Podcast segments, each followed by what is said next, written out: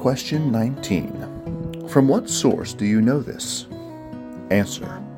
Out of the gospel, which God first made known in paradise, and afterwards did spread it abroad by the patriarchs and prophets, shadowed it by sacrifices and other ceremonies of the law, and lastly accomplished it by his only begotten Son, Christ our Lord.